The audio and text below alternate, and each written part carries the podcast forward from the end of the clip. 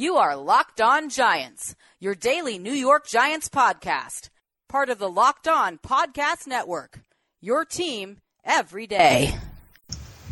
Hello, New York Giants fans, and welcome to a new edition of Locked On Giants. I'm Ed Valentine of Big Blue View, along with co host Pat Traina of, oh, roughly a million or so places. How, how are you uh, today, Patty? I'm I'm great, Ed. I'm bracing for the short work week before uh, Thursday night's game. Uh, going to be a rainy week here in New Jersey, but you know what? Time to put the pedal to the metal because it's a big game coming up. It is a short week, Patty. It's Eagles week, which, mm. as if things weren't angry enough and emotional enough and riled up enough around the Giants these days. Now we get the Eagles on a short week.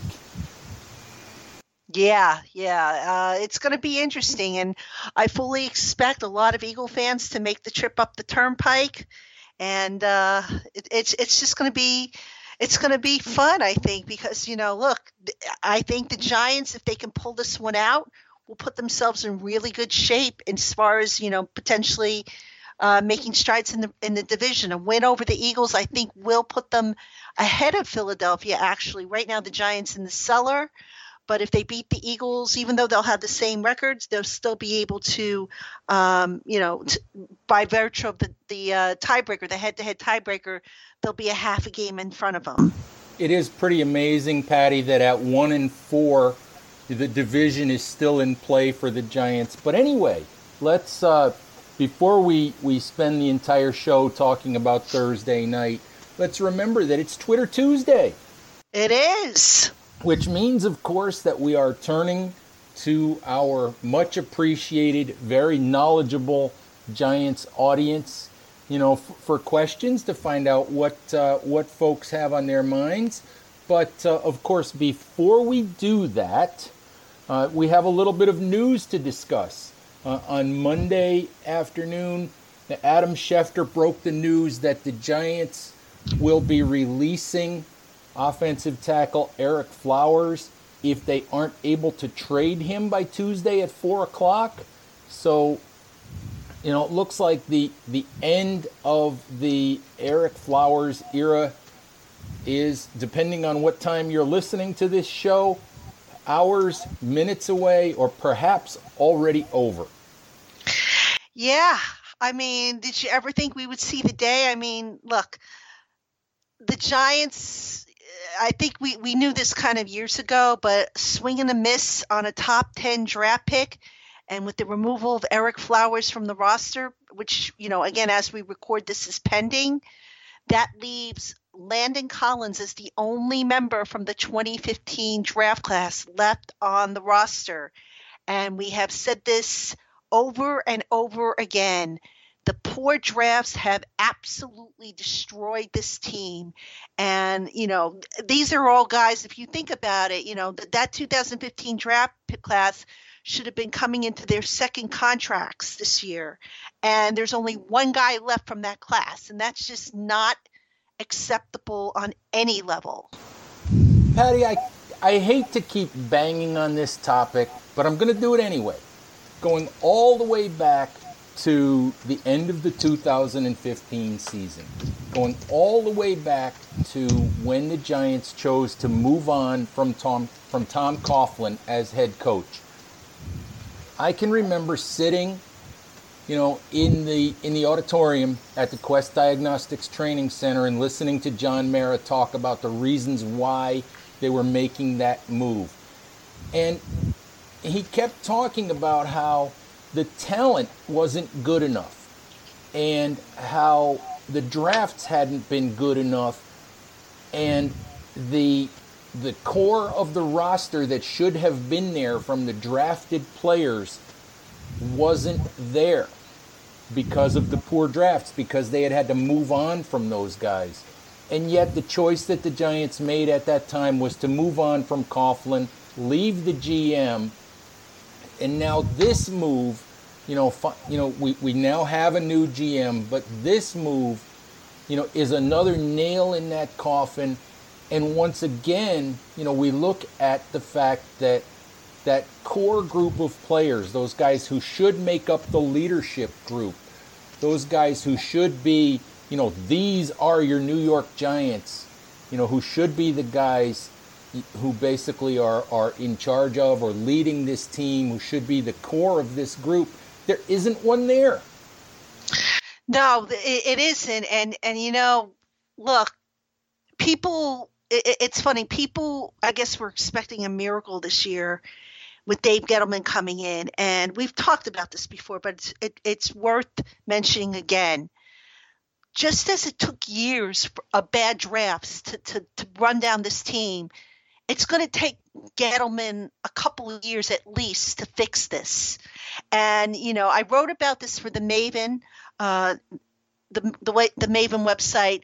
But now, you know, depending on what happens with Flowers, you know, if he's traded, that they'll get some cap relief. If he's not, it's going to boost them to almost 30 million in dead money.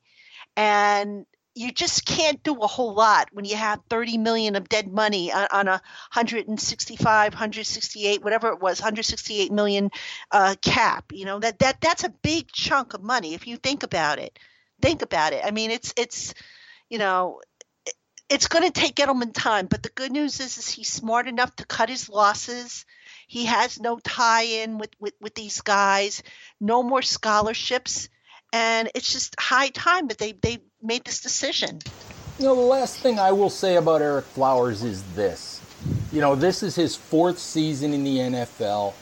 He's been through two head coaches, well, actually, three head coaches now, three offensive line coaches, a position switch, and Ereck Flowers, you know, basically we saw in the two games this year still the same player that he was as a rookie. He still, you know, has horrible technique.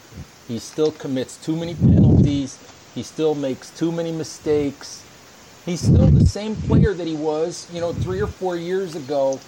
And, you know, you can talk about whatever you want in terms of Ereck Flowers but but that's all on Ereck Flowers. He's had plenty of quality NFL coaches, you know, plenty of quality people try to help him. You know, it's on Ereck Flowers, and it, it's unfortunate for the Giants because whether it was a previous regime or not, when you miss on a pick in the top 10 of the NFL draft, that sets your franchise back several years. I mean, they are still chasing fixing that offensive line, you know, that Ereck Flowers was supposed to be the building block for, and they're going to be chasing it for a while. They really are. And, and, you know, again, when you swing and miss on your high draft picks that you are counting on to become the, you know, the foundation of your roster, that's where you get into a situation where you have to overspend to replace those guys. And now you get guys who maybe are, you know, out of their prime or, or on the back nine of their career or, you know, who haven't hit their prime. And, and it just becomes a gamble. You know, I, I see people, for example, constantly saying, oh, Olivier Vernon's been a bust which I disagree with, by the way. You know, I just think Olivier Vernon's been played to death, you know, since coming to the Giants because they didn't have Damontre Moore to work, you know, work out for them or you know the linebackers that they drafted or or the other defensive linemen so they had to you know run the guy into the ground but uh, but the point being is is that you know when you just don't have hit in the draft especially when these guys you got them at a low salary uh, you know, for the first four or five years of their, you know, four years, I'm sorry, of, of their contract. This is why teams get into cap hell. And this is exactly what has happened to the Giants. And, and, you know, I don't want to keep beating a dead horse here, but this is why the Giants have the problems they have. Well, you know, when you when you miss on Ereck Flowers, you wind up overpaying dramatically for Nate Solder and and that's the situation that the Giants are in. Nate Solder is a, is a good player, vastly overpaid, but it's the situation that the Giants were in. They had to have a left tackle.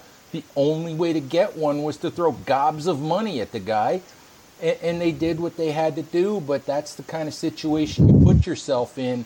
You know, when you miss on top ten, you know, cornerstone type draft picks Anyway, Patty, let's do this. Uh, be, we could probably talk about Ereck Flowers and, and, the offensive line situation for an hour, but uh, we best not do that. Let's take a quick break. You know, from a word from our sponsors, we have a bunch of them this week. We have Lokai, we have MyBookie, we have Vivid Seats, we have BlueChew, we have sponsors all over the place for this this growing show on this growing network.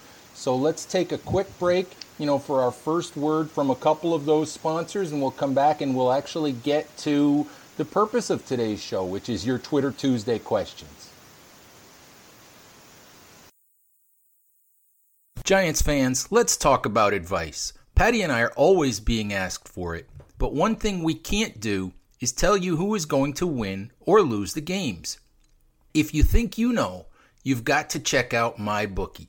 MyBookie has been in business for years, has great online reviews, and offers an easy to use mobile site. You win, MyBookie pays. It's that simple.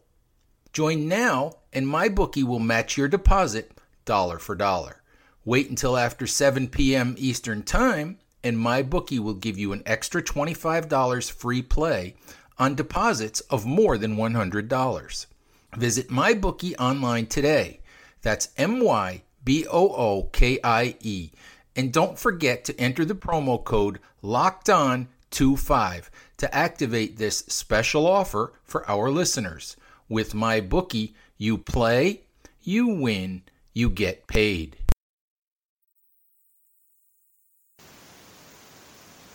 Okay, Giants fans, Ed Valentine and Patricia Traina here, continuing with today's episode of Locked On Giants. And it is a Twitter Tuesday, so it's about time, and without any further, you know, chit chat or, or talking about Ereck Flowers or anything else, it's about time that we get to some of those questions. So let's do that. You ready for this, Patty? I am ready. Let's do it. As usual, we have um, quite a few questions, you know, from our, our loyal Locked On Giants listeners. So here's our first one. Anthony Mafia wants to know I think Saquon Barkley is being overworked. He's obviously one of the best players on the field, but he has no blocking on run plays and takes a pounding. Do you think the team realizes that he won't last and will work in Wayne Gallman more? Ooh, I, I think that's a good point, a good question. Um, I was kind of surprised actually that they didn't give Gallman any hand uh, touches last week, but I think that was because you know the, the, run blocking just wasn't there. I mean, I, I, I'm as we record this, I'm in the middle of, of a tape where I'm looking at the run blocking, and it up the middle, it was just not consistent at all. There was no push, a lot of penetration and whatnot. So, um, I do think that maybe we will see more Wayne Gallman. You got to remember, I think last, not last week, but the week before, Gallman had that fumble and I'm not saying he's in the coach's doghouse, but what I've noticed with Shurmur and the coaching staff is that if you make a mistake and your name is not Odell Beckham Jr., because Odell is just an amazing talent, you're probably going to sit down for a series or two to collect your thoughts. You know, we saw it with um, uh, BW Webb, you know, in this past game. We saw it last week with um, Russell Shepard. We saw it with uh, oh goodness, what's his name? Oh, uh, the name's escaping me. There was another guy where he made a mistake, and and you know we didn't see him for a few series, and then he came back. So I just think that you know it, it's possible we will see Wayne Gallman next week. Um, you know, because you're right, it is a long season, and Barkley is not probably not used to going, you know, four preseason preseason games and then um, not that he played in four preseason games, but you know the, the point being is you had training camp, then you have a, a 16 game schedule, um, you know, and if you're lucky, postseason. So yeah, I, I could see them maybe you know working Gallman more into the rotation. I, I think that's definitely a possibility. Patty, I'm sorry, but this question makes me laugh. It absolutely makes me laugh because a week ago, you know, on your Twitter timeline, on my Twitter timeline, at Big Blue View, you know, here at Locked On Giants, we were fielding questions about why don't the Giants give the ball to Saquon Barkley more often. And this week, we're getting questions about well, why doesn't Wayne Gallman play more so that Barkley doesn't have to carry so much of the load? The fact of the matter is, on Sunday afternoon, Barkley touched the ball 19 times. He, he ran the ball 15 times. He carried the ball four times. And, and I'm sorry, whether Wayne Gallman got in the game and, and got any touches or not, 19 touches for Saquon Barkley is not overworking this kid by any stretch of the imagination. The run blocking stunk, all right? The, the yardage that he got, he had a 30 yard run and a 20 yard run, you know, which totals 50 yards, obviously. And he ended up you know, on 15 carries with 48 yards rushing. So, you know, that's 13 carries for negative two yards. And, and he took a pounding because the blocking wasn't good. But 19 touches, you know, when you're in a game and you're one and three and, and you're in a tooth and nail game that, that you really desperately need to win, you know, I wouldn't have minded if it was 25 touches. 19 touches is never too much for a running back the quality of Saquon Barkley. I just can't argue with that at all. I, I understand your point, Ed, but I also think, and I could be wrong, that the question pertains to the fact that Barkley was taking a pounding behind a, a run blocking unit that just wasn't making his life easy. And when you constantly take that pounding, you know, we saw the incident where, where he, he leapt over, um, uh, tried to jump over a defender and looked like he landed awkwardly. And I think, you know, there's concern that if you give him too many touches, that maybe, you know, he'll wear down. So I, I understand so, so the question. Wait, wait, wait. Let me finish. not the ball. No, no, no, no. You didn't let me finish, Ed. Let me finish. Goodness. I understand the question. I understand your your point of view, and I, I just think there's somewhere in the, there, there's there's got to be you know a happy medium you know every once in a while you know spell him even if it's just for one snap but yes does does he need to get the ball you know as often as possible? Absolutely. But you know you also have to be wary of the fact that you know if the guy is nursing any kind of injuries and by the way the injury report just came out and he's not on it so i think everybody should you know take a deep breath and just you know, just just be careful because running backs in the NFL typically do have a short shelf life, and I can understand people's concerns. They don't want to see, you know, the average, you know, Barkley end up with with only three years in the NFL. So I do get the question, but I also get your perspective. Patty, Patty, Patty. You know, we don't we don't often disagree, but you know, on this one, it's like I, we I, I don't I don't get you know Wayne Wayne Gallman for example played a lot in the first four games. You know this is one game where they leaned on Barkley a little bit and, and he still touched the ball fewer than 20 times. And, and, and I have zero problem with that. You, you go with your horses and you try to win. And, you know, I'd have a problem with it if he touched the ball 30 sometimes, but not 19. You know, this is the second time this week you and I have disagreed. This this is getting interesting here. Ah, uh, Patty, you know, as I'm just getting fired up. Like, what can I tell you? You know, it is. I'm just I'm getting wound up. Yeah, I can see. All right, we, we better move on to to another question. Wants to know is the playbook finally open? Eli was throwing some deep passes compared to previous games this season. Um, I don't know if it's fair to say that it's open. Yes, Eli actually threw the second most, and I know this because I broke this down for the Athletic in a piece that's coming out Tuesday. He threw the second most uh, deep passes of 20 more or more yards this season. I think his his highest number was nine. I want to say in week two, the week two loss to Dallas, if, if I remember correctly. Um, so I don't know if it was just a matter of opening up the playbook. I think it's it's more or less a matter of you know just attacking what's there to be attacked. And you know some some weeks I think you're going to see them take those deep shots, and then there's going to be other weeks where they're not going to take them. So that's that's what I think might have happened there. I think there's two factors, Patty, and, and the one stat that I remember looking at, you know, from I think it was Next Gen Stats, was that Eli averaged what 10.7, I think what they call intended air yards on every throw, which I think was third in the league among all quarterbacks, and obviously the most aggressive that he's been, you know, in any game this season. And I think there were a couple of factors. I think one, you know, for the second straight game he was well protected in the pocket. I think he felt comfortable. Um, you know, and, and and when you feel comfortable, you're willing to look through your reads. You're willing to, to wait that extra split second and throw the football down the field. You know, this was a Carolina defense that has struggled in the secondary. It was a team that might have been vulnerable to the to the deeper passes. I was happy to see the Giants pull the trick play with you know with the pass from from Beckham to Barkley, you know, and dig a little bit deeper into the playbook.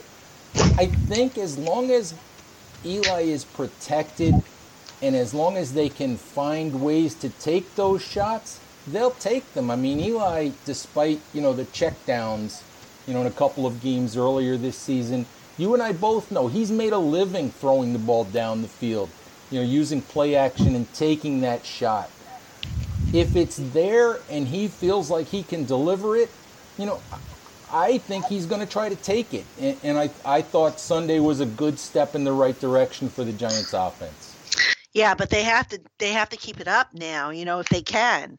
You know, you don't want to see them go back to being, you know, a check down team course not. We hope not. I mean, you know, the, the, the check down, you take the completion when you absolutely have to take the completion, you know, but, but in certain situations, you know, you have to push the ball down the field. I was glad to see, I was just glad to see the Giants throw the ball down the field, be aggressive, attack the defense. That's something you and I and fans have been calling for. And I thought that the Giants were you know, by and large in attack mode on Sunday, and I thought that was a really good sign. Yeah, it definitely was. I mean, again, I, I just liked, even though the Giants lost Sunday, I saw something that I haven't seen really all season long, and I saw fight. I saw, you know, determination, and I saw a team finally starting to come together. And you know, Pat Shurmur's been talking about how close they are, you know, how how that close they are to really breaking out and just being this juggernaut. And I, they just have to build on this, you know. Uh, yes, it's a loss, and a loss is a loss. But if they could somehow build on this and start to, you know, turn the tide their way, I mean, I think they can be something special. Patty, I said last week that I thought there is a path for the Giants with a a roster that is not finished, that has holes on it, you know, that that is not a complete group.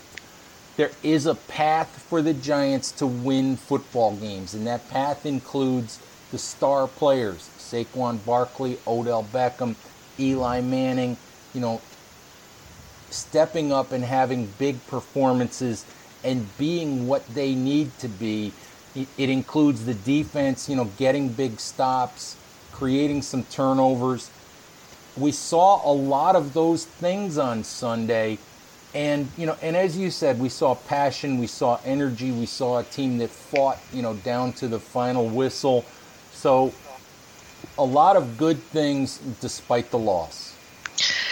Yeah, absolutely. You know, and again, the key is to build on it. Now they've got a, a tough challenge they're coming off a short work week and a, you know have a quick turnaround. They have some guys who are banged up. Um, so we will see how they respond to it, you know. But I, I definitely saw a fire and a greater sense of urgency. Patty, let's take one more question, you know, before we take fir- our first break of, of this show.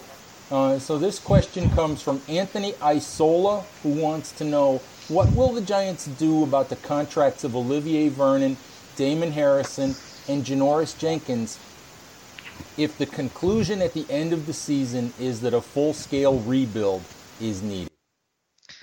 Wow. Um, I think, and this is just my early guess, that Janoris Jenkins will probably not be on this roster next year. They drafted Sam Beal in the third round of the supplemental draft. Now, Beal, of course, is on IR, but, um, you know, I think they drafted him with the intention of eventually pairing him with Eli Apple at cornerback. And they would save, you know, a real, I think, I think it's, I want to say 13 million or something like that is, is er, I'm, I'm not sure of the exact cap hit, but I know it's double digits there in the millions. So I could see them moving on from Jenkins.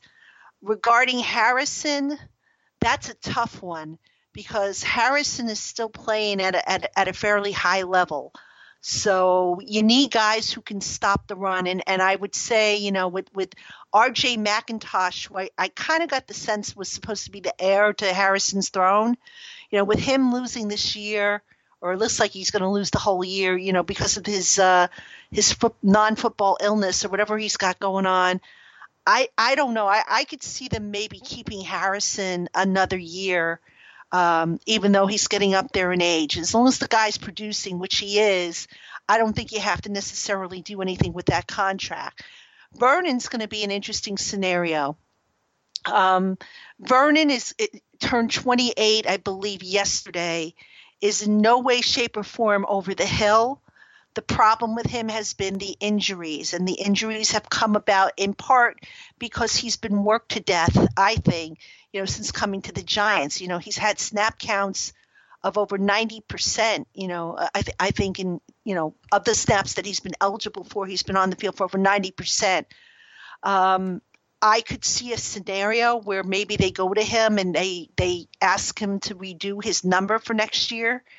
Um, I don't know if he will because you know typically what they do in some in, in scenarios like that is they lower the base salary and then they put in all these you know um, incentives that a player can potentially reach to make back the money that they're giving up.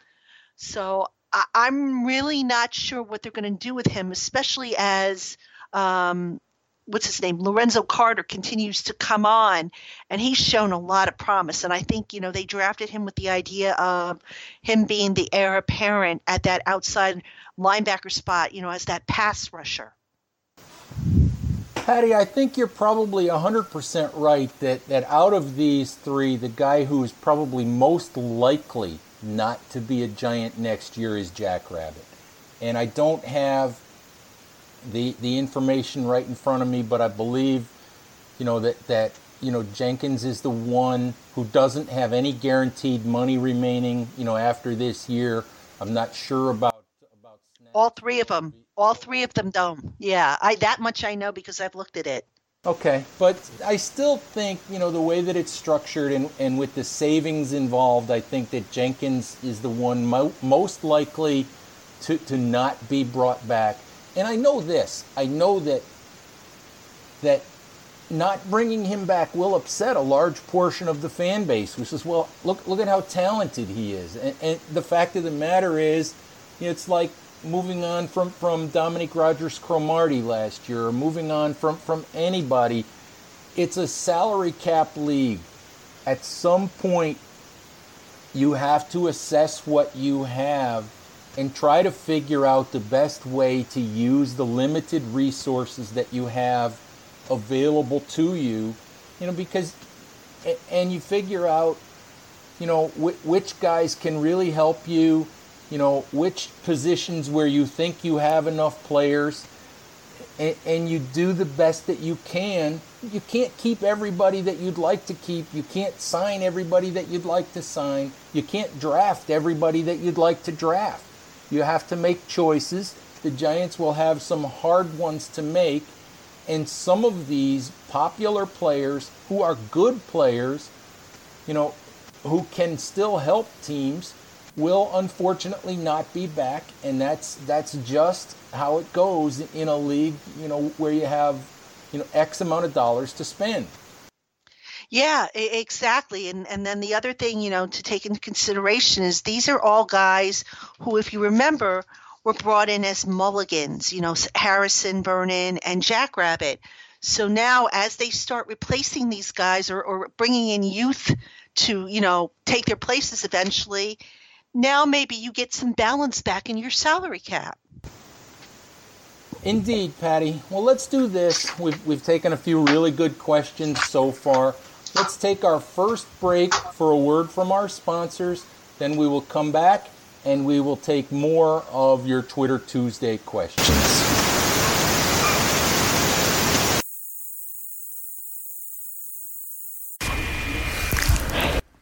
Hey, Giants Nation, need a little extra swag for game day?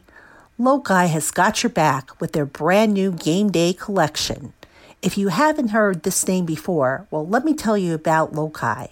Their high quality bracelets come with an amazing message and support incredible causes. The Lokai bracelet comes in Giants colors and holds water from Mount Everest, the highest point on Earth, and mud from the Dead Sea, the lowest point on Earth. It's a daily reminder to keep balance in life between the highs and the lows. Since Lokai is friends of the Locked On Giants podcast, they are offering you an exclusive discount of 25% off all game day collection bracelets. Visit lokai.com. That's L O K A I.com and use the promo code GIANTS25 to take advantage of this amazing deal.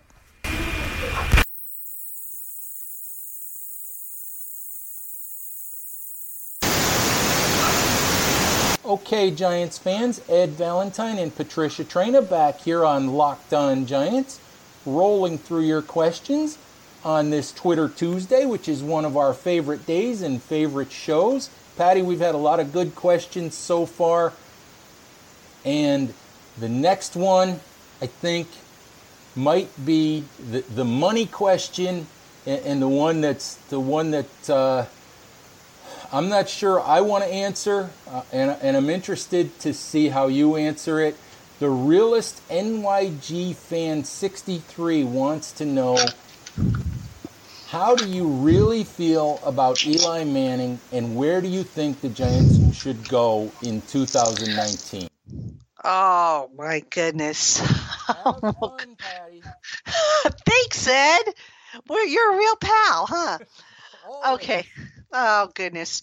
All right, look, I don't think it's any secret that I have been an Eli Manning defender. All right. I have watched this guy since he was a rookie. I have watched the last few years how his, you know, prime years have been wasted by poor drafts, by questionable free agent signings, and by, you know, questionable fits run by head coaches and offensive coordinators not named Tom Coughlin and Kevin Gilbride. Now, with all that said, do I think Eli is blameless in this equation? Absolutely not. There are things that he needs to do better, and he will be the first to admit that there are things he needs to do better. All right. So, now, do I think the Giants will stick with him moving forward? Um, I really that that's hard to say. I, I think you know right now it's it's kind of premature.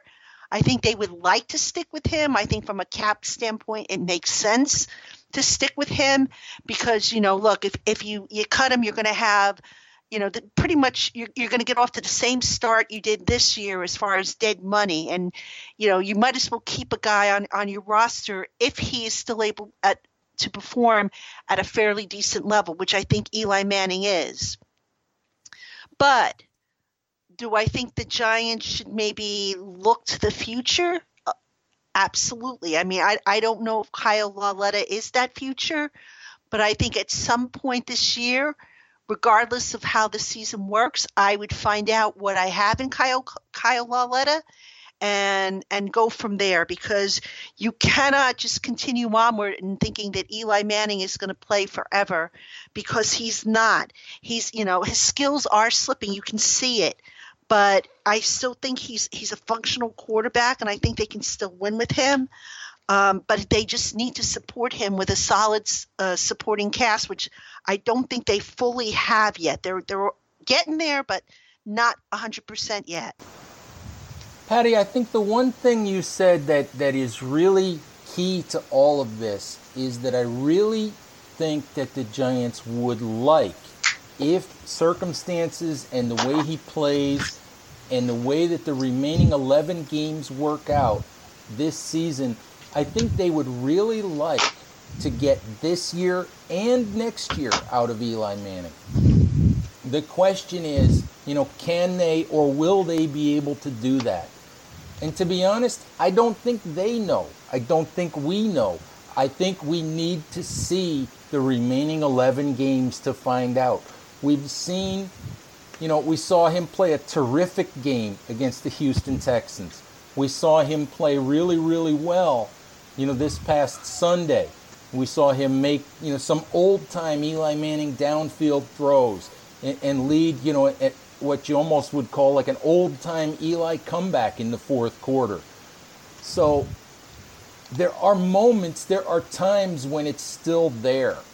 You know, the, the question is can it be there often enough? Can this Giants team win enough games? Can they be functional enough on offense to, to go through this year and next year with Eli Manning?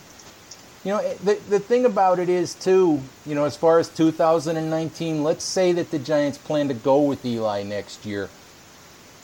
As much as you want to plan for the future, and, and, you know, and I don't know who all of the quarterbacks are and who all of the players are in the in the upcoming draft class. But you're in that situation again. Do you draft a quarterback who sits behind Eli? To be honest with you, you know, my my answer to that, without absolutely studying all of the players, my answer to that is no. For the simple reason of what we're seeing this year with Sam Darnold and Josh Allen and Baker Mayfield and Josh Rosen these guys are coming to the NFL ready to play. So you don't need to draft a guy and say, well, he needs to sit for a year. If you're going to start Eli Manning, you continue to supplement the roster and then you draft a quarterback down the road when you need one to play. I agree. I mean, look, by the time Eli has said before that he feels he could play into his 40s and beyond, all right, you just can't leave that that in his hands. At some point, at some point, you have to say, you know what, Eli, thank you so much for your service.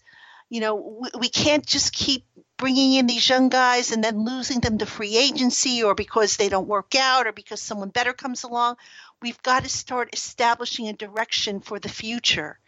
And I tell people all the time, it's going to be a very, very sad day when Eli Manning moves on, given all he has brought to this this organization. You know, people who are screaming and saying that he's a bum and he should get cut yesterday. You're going to miss him, just like you know those same people probably screamed for Phil Simms to be cut, and you know had to suffer through the likes of Dave Brown, Danny Kanell, you know, Kent Graham and all the other quarterbacks they brought in in between Kerry Collins and then Eli Manning. So, you, know, I I did. I'm sorry. You just you just had to do that to us, didn't you? I, I had to. That's all right. So on, onward and upward, I guess, Patty. And our next question from Randolfo actually dovetails with the Eli Manning discussion and touches on something that, that we already you know, sort of broached a little bit. Randolfo wants to know if the Giants fall to one and six or one and seven, do you think we'll see Kyle Lauletta? Um, I think as long as the Giants are mathematically alive for a playoff spot, the answer to that is probably not. What we might see, however, is if the Giants get blown out you know, or if the game is officially out of reach, we might see Lauletta come in for fourth quarter duty, uh, mop up duty, if you will, and hopefully those snaps will be meaningful. But I just don't think we'll see him starting any games, you know, not at least until the Giants are out of it. I think this, Patty, I think that the Giants are not going to make – with you know with this new regime, with Pat Shurmur, with Dave Gettleman, they are not going to make the Davis Webb mistake again. And I'm not saying that Davis Webb was a mistake. What I'm saying is, if and when the time comes that you're down to the last two or three games of the season, that you're down to whatever the last quarter of the season, if the season has gotten away from the Giants and they are not in contention for a playoff spot. I can't imagine that the Giants would not find a way, whether it's starting games, whether it's bringing him in, whatever it is. I can't imagine that Kyle Lauletta would not find his way onto the field, you know, for some action at some point this season. I think that that would be a disservice to the, you know, it'd be a disservice to the franchise not to get him some experience, not to begin to find out. I know the Giants are high on him, but not to begin to find out if he could be, you know, the guy to replace Manning down the road. And we don't know. The Giants don't know. But I, I just can't imagine that they would make that mistake again. No, and they and if they do, that then I'm sorry, they should be sued for malpractice because you can't make that mistake. You know, you're talking the quarterback, a guy that ideally you want to have under center for 10, 12, 15 years. So you better get that right because if you don't, guess what? You're going to be a mediocre team for years to come. Yes, you are, Patty. You know, and I mean, Dave Gettleman always talks about uh, talks about quarterback hell and the Giants obviously don't want to be there. No, nobody does, and and you know that's something that they have to be very careful about because if they make the wrong decision, that's exactly where they're going to land up. Patty, let's take one more quick break for another word from our sponsors. We will come back. We will answer a couple more Twitter Tuesday questions, and then we'll wrap it up and call it a show for today.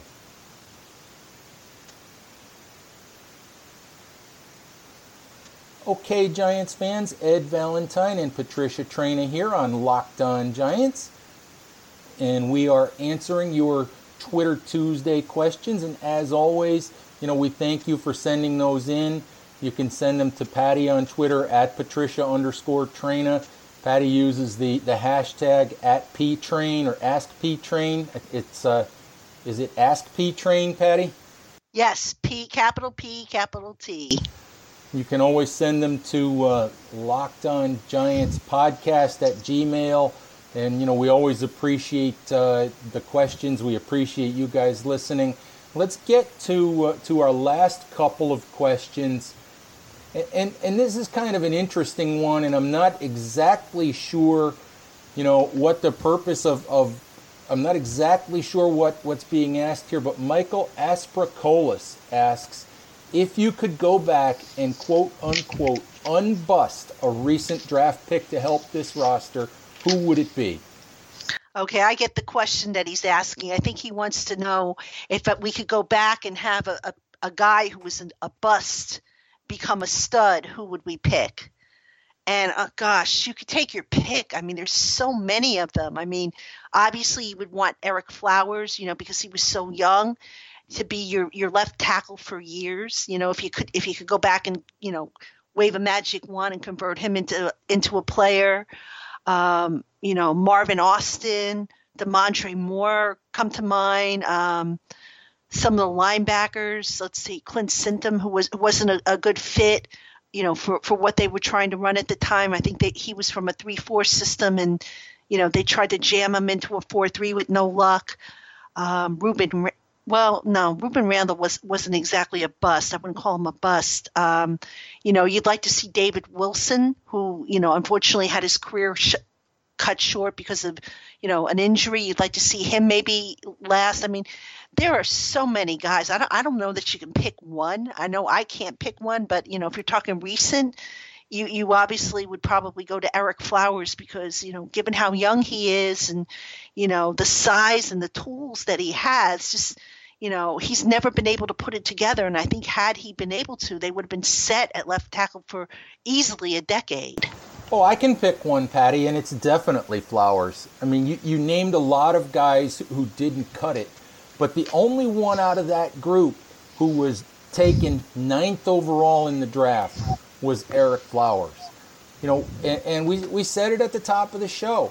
When you miss on a guy in the top 10 of the draft, you know, those are cornerstone players. Those are guys you're counting on. You don't want to be drafting in the top 10. And and when you miss on guys in the top 10, guess what? You're going to wind up drafting in the top 10 again. And that's what's happened to the Giants. You miss on top 10 picks, you know, you miss on an offensive tackle, and now you spend years chasing, trying to find offensive tackles. You miss on a guy in the top 10, and you don't, and you wind up not being successful. All of those guys that you named you know, were were misses in the draft. But the one that the the one that hurts right now, that hurts this 2018 team, you know, and has really hurt for the last couple of years, has to be Flowers. Yeah, I, I agree with that. I mean, you know, you make a good point that the higher the draft pick, the, the, the more it stings. So I, I agree with that. But, you know, it's just that there's been so many misses, you know, especially at the top of the draft in the first, second, you know, and and third round. I mean, you, you could take your pick, you know, literally take your pick, and, and and I don't think there's a wrong answer. But yeah, I, I guess when you're talking a top ten draft pick, um, that one really really hurts. Well, the cumulative effect is obvious, Patty, but uh, you know, but that's why Jerry Reese is no longer the GM. Yeah, I mean, look, I never want to say somebody should be fired, but I, I just think the Giants made that move easily a couple of years too late. I would have made that move probably, you know, when I was when, when they decided to, to move on from Tom Coughlin. I mean, I, I still to this day, and I probably will never understand how you you get rid of the head coach who who tried to make you know chicken salad out of you know what but not the GM who provided the, the faulty ingredients. I, I just don't get it. Neither do I, Patty. Let's uh, let's take a couple more questions here. Uh, Ruben Martinez wants to know: Is the problem with the running game the offensive line, defenses, you know, loading the box, or both? And I know you've been actually breaking this down for a film study that you're working on, so I'm going to mostly defer to you on this one. Well, first off, it's never really one problem, it's a combination. But with that said, what I have seen so far, and you know, I'm just going off of what I see. I don't know what the line calls are, the assignments, but the Giants have struggled to move stuff up the middle, which is kind of, you know, weird considering that that was always a strength for them. And I just don't know if it's a matter of, you know, uh, is, new center John Greco working well with Pat Omameh? Or, you know, uh, oh, Pat Omameh, by the way, I, I thought, you know, in terms of run blocking, I hate to make this comparison, but gosh, did he remind me of John Jerry with when it came to the run blocking, and that's not a compliment, folks. I'm sorry. Um, there was no push, and just it, it was all over the place. So I just think there's something that's not quite clicking there between Greco and Omameh and you know I, again I don't know the calls I don't know the assignments so I can't definitively say it's on Omameh or it's on on Greco or it's a shared blame but th- that's where I see the problem where where a lot of you know defenses and and again the Giants have played some really good defenses let's give credit where credit's due but you know, there's got to be some kind of push or at least create a stalemate and let Barkley, who is perfectly capable of making something out of nothing, give him that opportunity. And it just hasn't been there. No, it hasn't, Patty. You know, the one thing that I will say about the running game is that despite the fact that by and large it did not work on Sunday, despite the fact that I think I, I charted, I think, six negative runs on Saturday.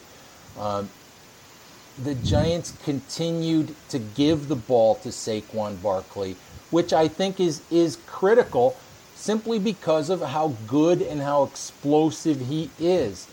I mean, even with all of the, the issues and the struggles that the Giants had, he did manage to create two big plays in the running game and it's just it's important that the Giants get those plays. It's important that they continue to give him the ball.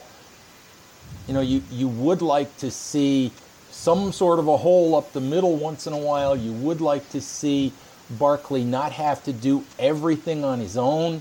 Uh, you know, but I will also say this about the offensive line.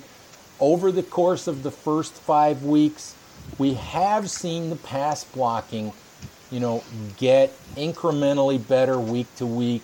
You know, I think we saw, you know, really good protection for Eli Manning this past Sunday and pretty good protection the week before.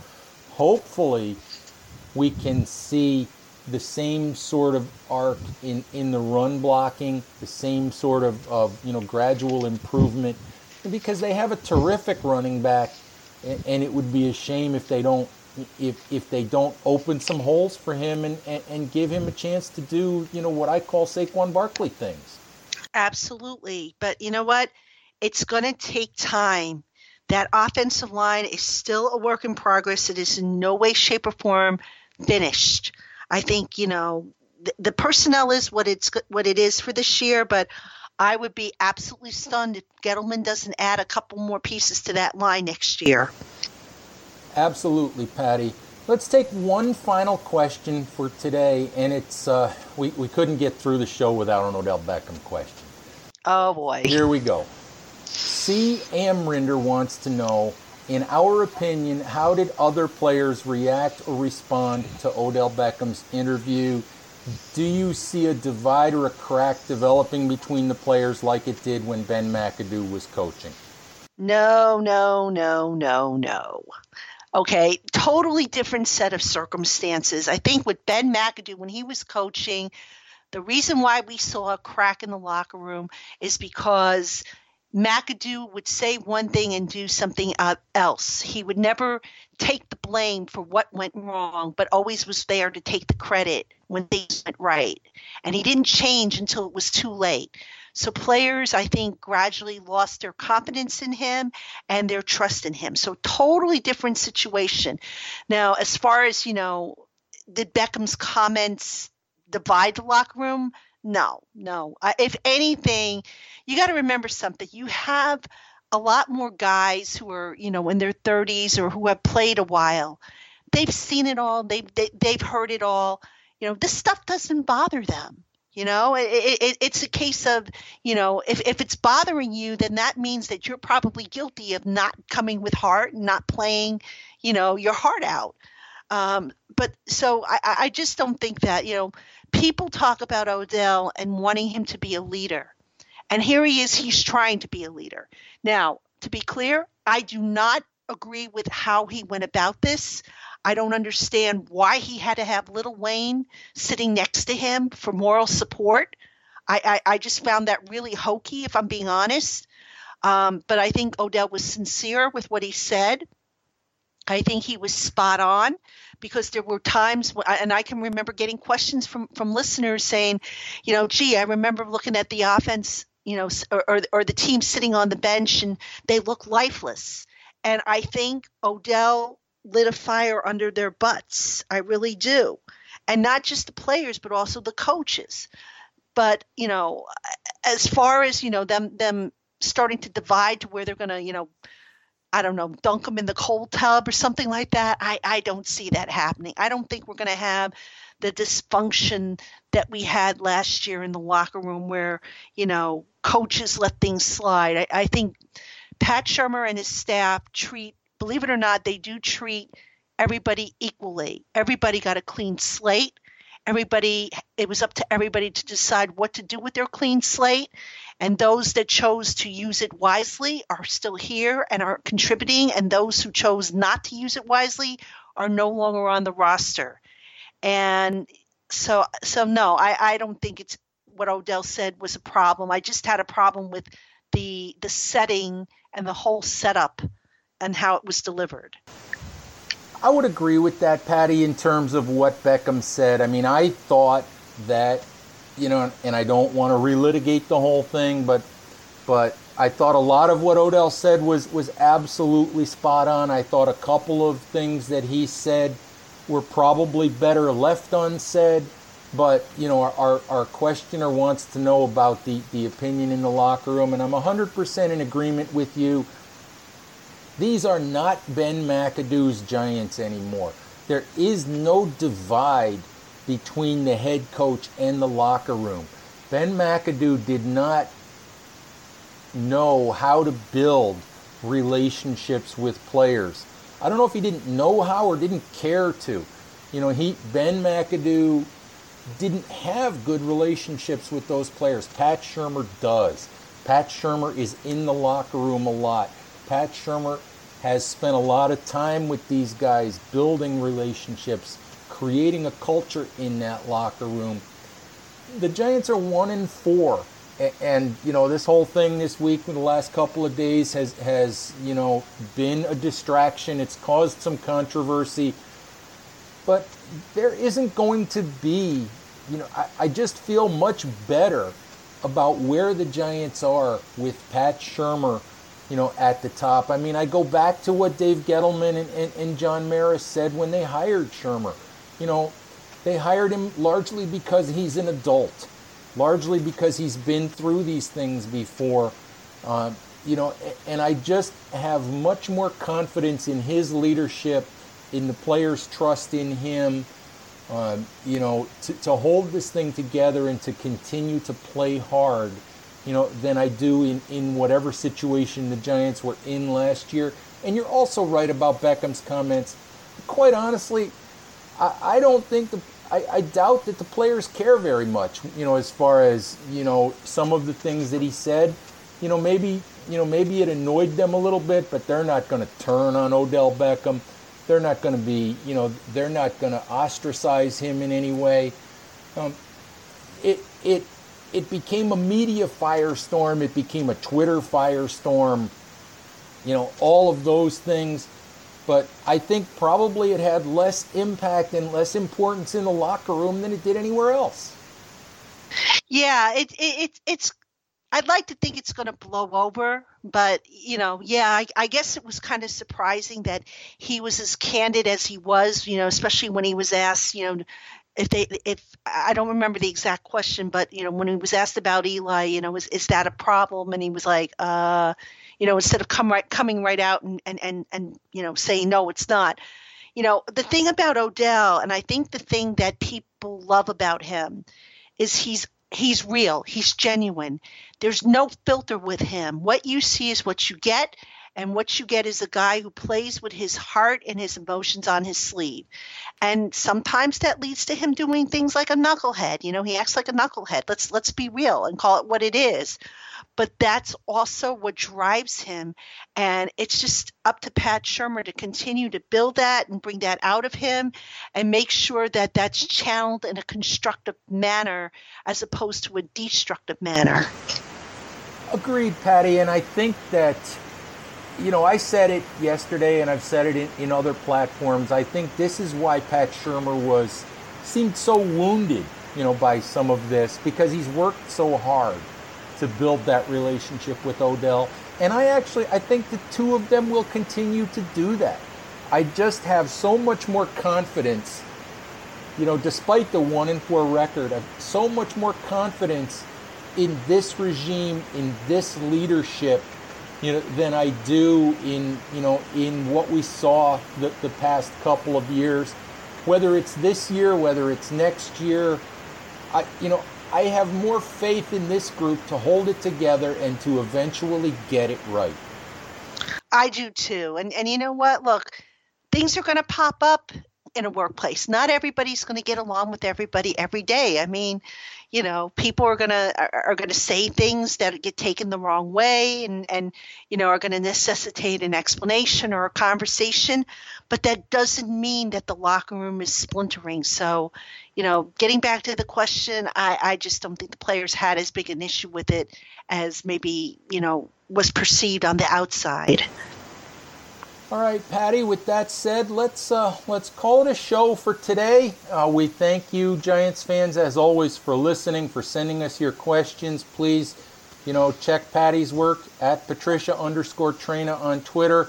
You know, follow my work at Big Blue View, and uh, we will talk to you soon as we uh, help you guys get ready. You know, for Thursday night's Eagles game. Bye bye now.